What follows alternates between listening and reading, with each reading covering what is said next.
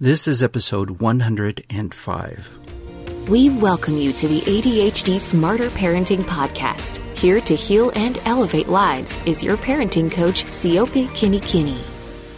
Hello, my friends. How are you? I hope you're doing well. I am so excited about today because we are going to be talking about rejection sensitivity dysphoria, RSD, in relation to ADHD. But this is also something that a lot of children struggle with who have anxiety or other issues.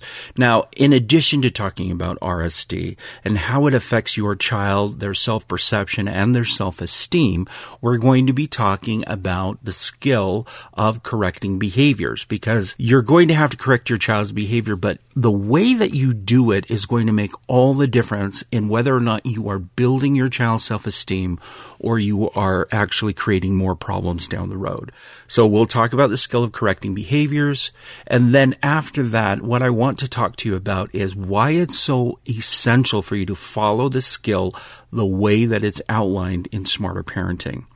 Now, this is a lot to unpack. And in fact, this is a topic that a lot of parents who have children who have had ADHD over a long period of time wish they knew earlier. So in a way, I am providing you with a lot of information that if you have younger children will be super, super helpful.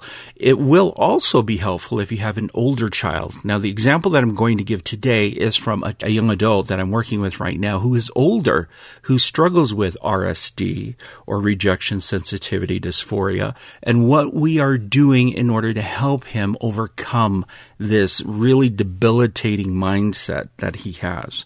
So let's start with definitions first, because I think that that will help guide the discussion and help you really understand what I'm talking about. Let's talk about rejection sensitivity dysphoria. Rejection sensitivity dysphoria. We all know what the two words that come first are: rejection, sensitivity, but dysphoria may be a new word for you. It's actually a Greek word, and the meaning behind it means hard to bear. It means it's hard to deal with or hard to carry. When we're talking about rejection sensitivity dysphoria, what we're talking about is the sensitivity your child has to rejection. So children with ADHD tend to have a lot of feelings in regards to how things are accepted or rejected with them. And it may be more sensitive than other children of the same age. Let me give you an example. If a child with ADHD comes to you and they have created this beautiful painting that they have spent a lot of time and they're looking for you to give feedback on, you may say, "Oh, that is beautiful. It has beautiful colors. I love the lines. I love the size. I love the way that it looks when I stand back, and this would go well in my house. You know, but I noticed in the corner here of your painting that there is this little scratch." Now, typical people would be able to absorb all the positive feedback and not focus on the small scratch in the corner. People who struggle with RSD or rejection sensitivity dysphoria will focus in on the corner and the scratch. In fact, that will be more powerful and have more of an impact to somebody who struggles with RSD than all the compliments you've given before. It doesn't only happen with children who struggle with ADHD. In fact, people with anxiety tend to have RSD. I fortunately did not have RSD. I was able to accept things as they came and go back. And I think for me, it had to do a lot with my culture, where I come from. Island life for us, it's a very laid back and it's a lot more relaxed type of environment. And that's how I grew up. And so we were able to take things as they came and kind of just dismiss other things that weren't serving us as well. For me, I'm thinking that that's why I didn't struggle with this. But people who do struggle with rejection sensitivity dysphoria really do have problems. They struggle. And you may notice this with your child. You can praise your child up and down. And when you give a small correction to their behavior, they tend to blame themselves or really focus in on just the negative. They're unable to recognize the other good that they've been able to do. What happens over time is that people who struggle with RSD either become people pleasers or they just give up. They don't even try anymore because their fear of rejection is so deep. Now, the person that I'm working with right now, his name is Alex. He's 16 years old. He struggles with RSD. He has ADHD as well. He's gotten to the point where he just gives up. So for him, rejection is physically painful for him. Any type of rejection is very, very difficult. And in our progress of working towards building resiliency with him, the goal has always been to recognize that this is an issue that he is struggling with and that there are ways that he can work through it. Now, Alex also has ADHD, and so it had to work around a reframe in the way that he perceives the world around him. When we talked about ADHD with him, obviously, there are some limitations to ADHD. And what I did in our discussion is I flipped it and I said, okay, well, you're right. There are limitations, and yet ADHD can be considered a superpower. Now, that perked his interest because he thought, wait a minute, what? That doesn't make sense to me. And I was very adamant about him focusing on what it is you're allowed to do with ADHD that other people struggle with. And so this whole exercise of helping him reframe things was really helpful for him. So one of the examples that I gave is hyperactivity. So Alex struggles with hyperactivity. I said, well, hyperactivity can be a problem if you are not interested in what you are doing. However, hyperactivity can be very helpful if you are interested in what you're doing, because it makes you hyper-focused in your ability to really get things done quickly and effectively and efficiently is amped up to the 100th degree. Now, after we discussed this, Alex was able to point out examples where this was absolutely true for him. Then we focused in on the impulsivity because he's impulsive. Now, Alex was raised in a home where they talked about his impulsivity quite a bit. And so for him, it was a negative. He was unable to see the positive side of impulsivity. And for me, I switched it for him. I said, okay, well, let's talk about impulsivity. The one great thing about impulsivity is it actually moves you to action. Where a lot of people will be stuck thinking about processing and working through something, impulsivity says, no, we're just going to do it, and then we will learn from it, and then we will continue to move forward. So helping Alex recognize these things, that was a way to help us work through rejection sensitivity dysphoria. It's a reframe of what's happening. Now, is it only in your mind? Is it only in your child's mind? No. RSD is not only in your child's mind. Some scientists believe that this is genetic, that there's a genetic component to RSD, and there are medications to help people who struggle with RSD calm themselves down. Now, it doesn't help them resolve the issues, but it does help them calm down.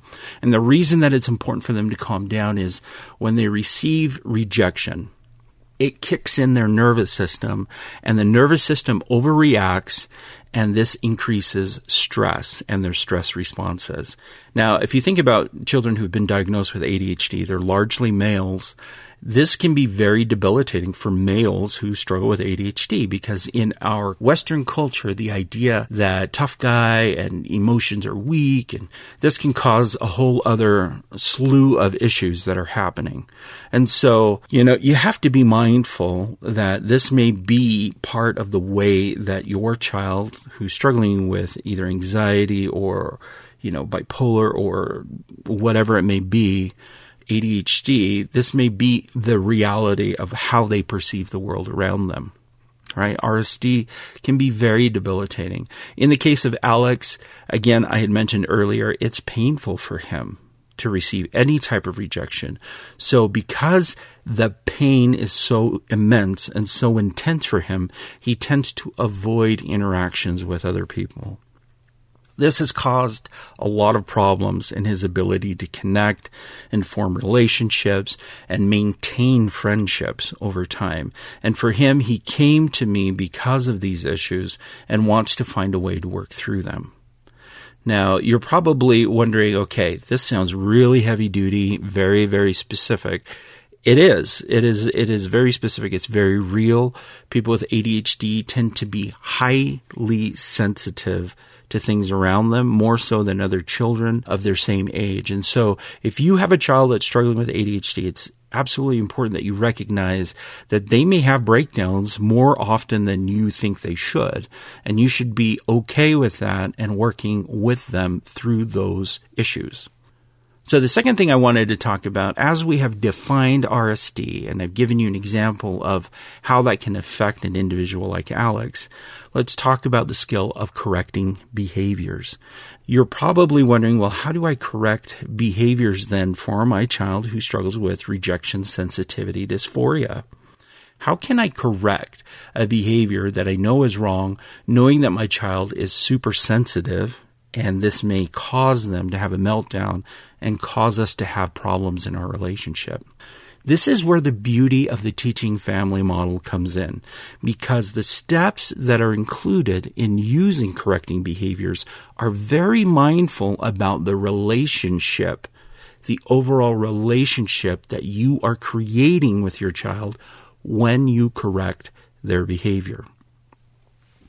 I'm going to outline the steps to correcting behaviors because I think it's important for you to hear and for you to see how I applied this with Alex. So there are 7 steps. Now, don't be intimidated because there are 7 steps. I understand that's a lot to process, but it's important for you to understand each of the steps and how we are going to implement this with a child who struggles with RSD. So step number 1 is to get the child's attention and to stop the problem behavior if there's a problem behavior. In this case with Alex, it involves his thought process. Okay. Step number 2, express empathy and realize that they are struggling through something. So you want to side on the positive of what they're experiencing and what they're feeling. So step number 2, express empathy. Step number 3, describe the bad behavior. You want to be sure to be descriptive and to avoid judgment. So you don't want to ask any questions. You just want to describe the bad behavior. Number 4, you want to deliver a consequence. Now, this may sound kind of weird, okay? You're going to give a consequence? Now, remember, there are things that make consequences effective, and you can find that on the Smarter Parenting website, but we'll go more in depth about consequences and how they fit in correcting a behavior. But you want to deliver a consequence. So the consequence should be a doable action, something that you can do and that is, tangible. And it's meant to teach your child, not to punish your child. Again, the whole focus of the teaching family model is all about teaching. We're here to teach children how to shape their behaviors, how to change their behaviors. We're not here to force them. We're not here to punish them. This isn't prison. We're not in jail. They're not in jail. Our goal is to put them on the right path and just make the corrections so they can continue on that path well, and they won't have any issues down the road. That's step number 4, deliver a consequence. And the whole purpose of the consequence is to teach. Now, step number 5, describe what you want your child to do instead. So use words your child will understand, or use words that are understandable and that make sense. Step number 5, describe what you want your child to do. Step number 6, give a reason why this good behavior is important to your child. Now, again, you want to be focused in on why is this important for your child to do? Why is it important for Alex to do this new behavior? And it has to be meaningful. So this is a time to be very focused in on the needs and the wants and desires of the child that you're working with. Step number 7 is to practice the new behavior and then reduce the consequence. So you're going to practice this new way of behaving or processing what's happening. And then the consequence that we had in step number 4, we're going to reduce it. We're going to make it smaller. Why? Because the goal, again, is not to punish. It's to teach. We do want consequences because children do need to understand that there are consequences in the world for their behavior. However, if they're able to make corrections and they're able to adjust and pivot, We want to be able to say, hey, you've made the correction. It's worth it to you not to receive the larger consequence. Think of it this way. If you're driving down the road, you get pulled over by a police officer. He issues you a ticket for something that you have done. You have options to correct the ticket. You can go to court. You can go to court, and if you're found guilty and you say, I can't pay a fine, they may send you to traffic school. They're finding ways to teach you in that, but there's still a consequence for the behavior. So that you want to be able to provide this whole environment for your child that, hey, we're here to teach you and we're on your side and we're here to guide you along this process. As long as you learn the behavior, we can reduce the consequence. And it makes sense. If you are a hard stickler about consequence and it's just black and white, boom, boom, boom, you are going to be setting yourself up for failure when you are working with a child who has rejection sensitivity dysphoria, because your child will internalize that as, I have an issue and I'm behaving this way, to I am the issue because I'm behaving this way. Very different mindsets. You never want to be in a position where you as a parent are helping your child internalize rejection and their sensitivity towards it, to saying, hey, you have an issue and we need to address it, to you are the issue. Very, very big difference between the two. Now, we've gone through the steps of correcting behaviors. Let me tell you why it is important to follow this with fidelity and how it works with Alex.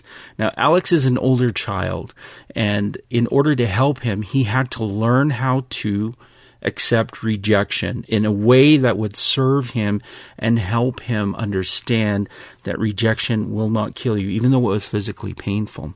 So his parents had called me, and we were talking on the phone about his sensitivity. Now, his father was not 100% on board with him being able to, feel these things. And for him, he thought, he just needs to be more positive. He needs to think more positively. And so that involved a discussion about understanding rejection sensitivity dysphoria. It's estimated that children from the ages of 0 to 12 receive 20,000 messages that are reconfirming this idea that they are the problem, that they don't have these problems, but that they are actually the problem. And so over time, that becomes reinforcing, and that starts to debilitate a lot of children in their overall functioning in the world around them. So we started to talk about Alex and his early development and how he was involved in sports. He was involved in art. His parents wanted him to do karate. He did piano for a while. And they found that whenever he started something, he started to lose interest fairly quickly.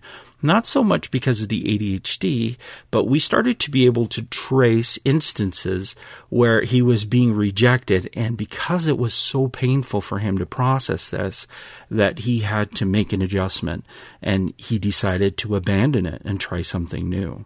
So once we recognized the pattern, we started to focus in on how can we teach him to work through correction, or work through when somebody is communicating a correction in his behavior or in the way that he processes the world in a positive way. So we came to the skill of correcting behaviors.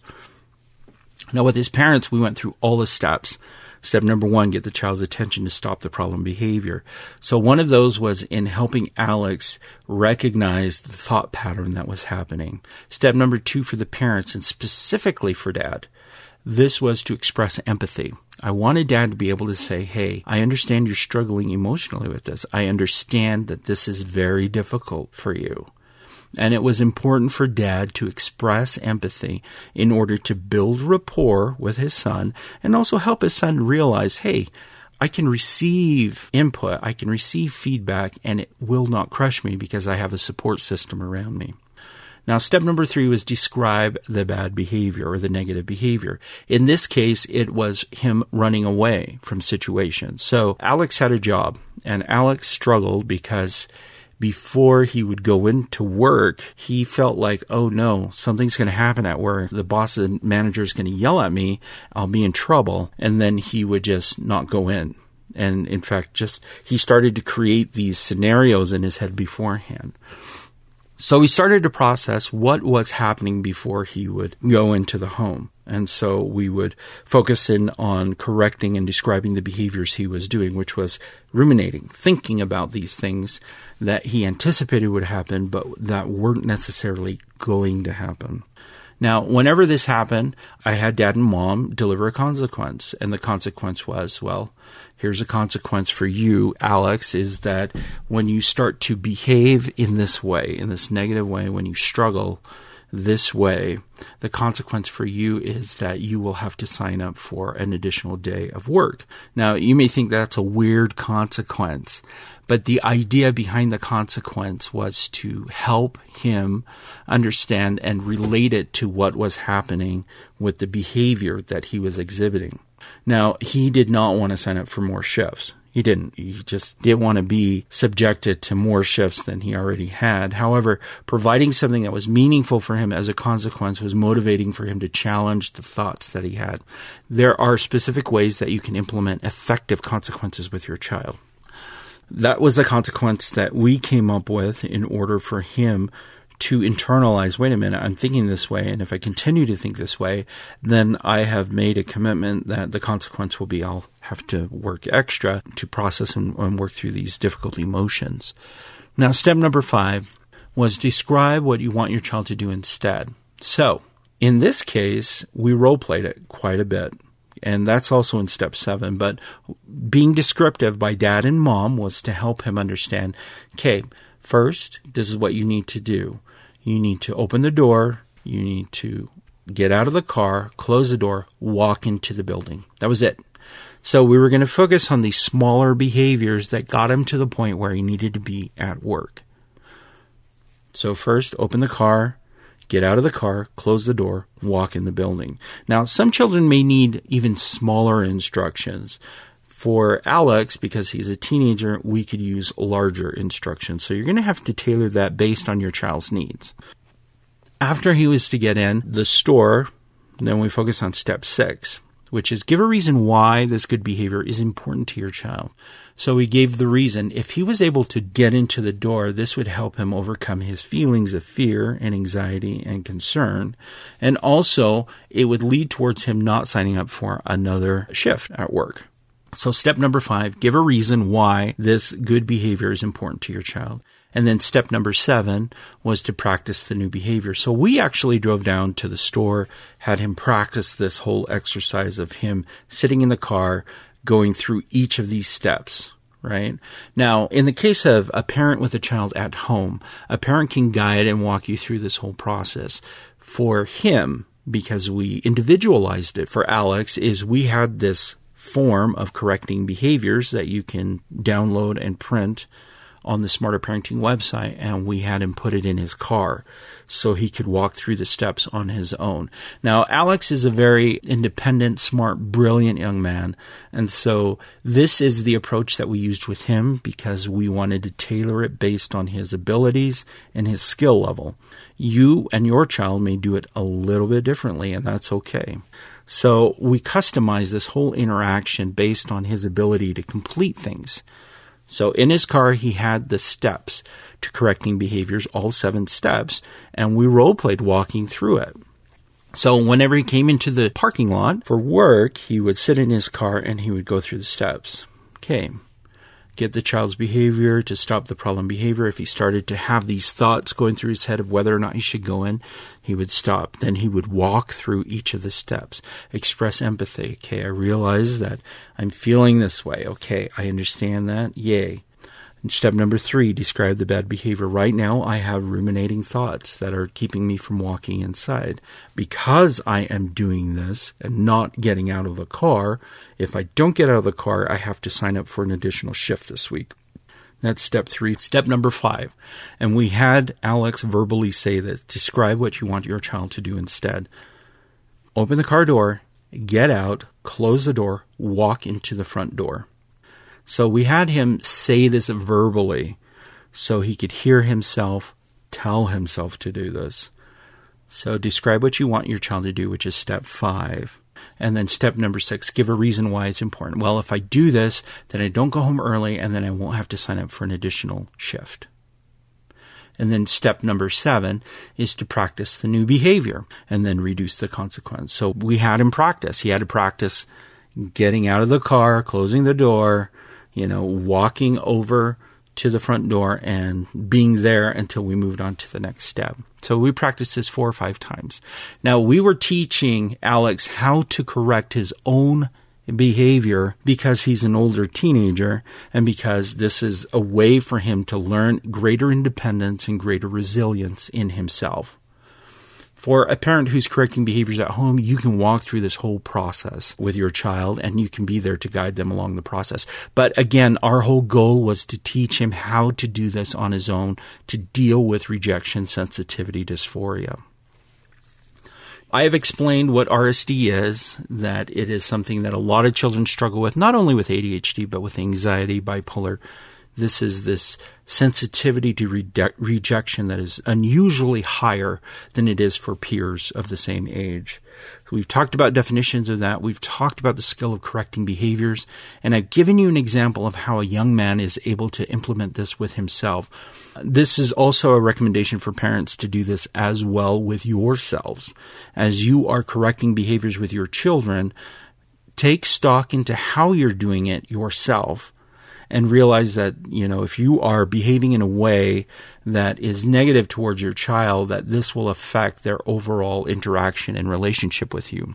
Now, the reason that this is super great because Alex is able to do it with himself is that we juxtapose this whole process with Dad. We had Dad walk through this process on his own so he could correct his own interactions with Alex. Now, can you see the power in this? If Alex is doing this and he's doing his very best, and then we say, Dad, you go ahead and do this and you implement it in the way that you're interacting with your child, then we have this really strong connection between the two on focusing on improving their behaviors and how they correct themselves in their interactions with each other.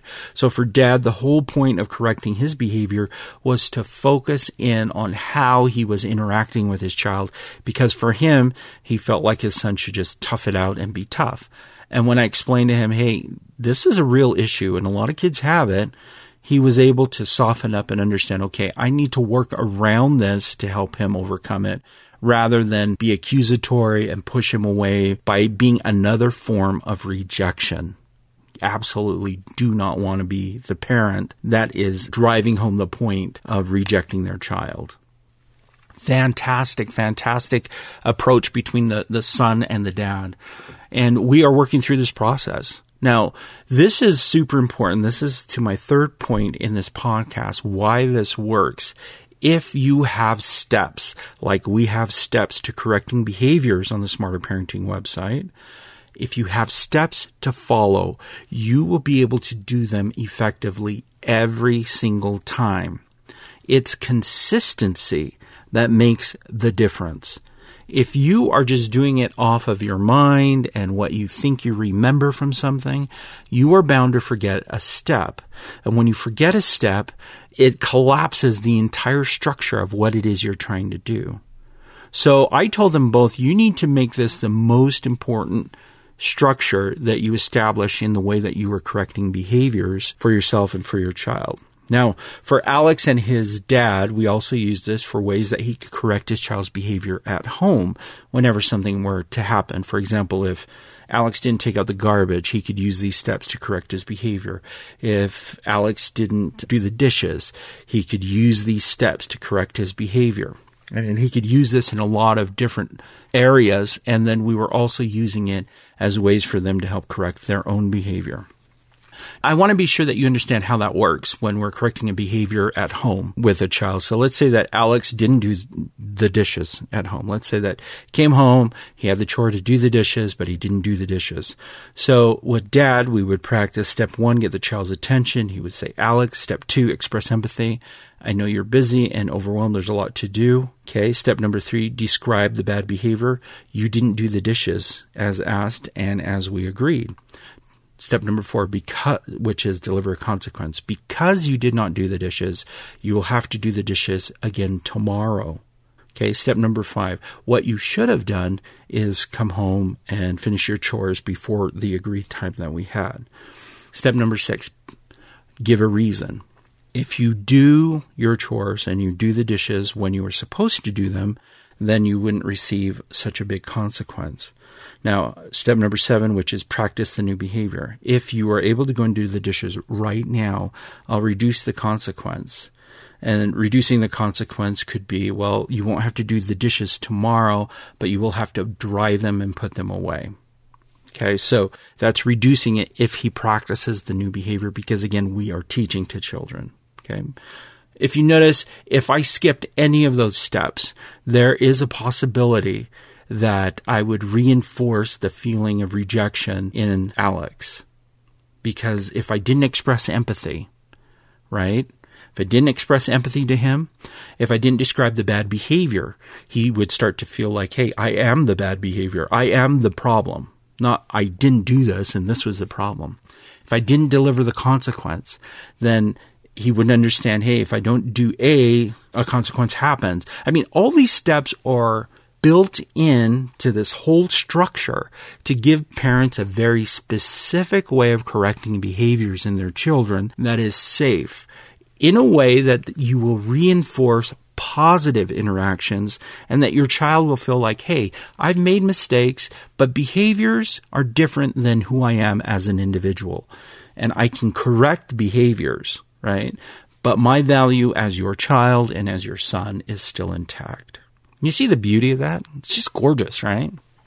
This is why I love the teaching family model, everybody. I love it. Because it is so focused on behaviors, it is so focused on relationships, and really creating this sense of connectedness and creating this sense of, hey, I love you, and because I love you, I'm going to teach you, and I'm not going to reject you. It's so great. It's so fantastic. Anyways, this is my challenge to you as parents, is I want you to go to the Smarter Parenting website and print out the steps. I want you to practice it with your child. You can use the example of washing dishes, which I just explained, and you can use it on yourself as ways to help correct something that you're trying to do. Internalize it to something you want to improve on. This is a powerful way to help children who struggle with RSD, or rejection sensitivity dysphoria.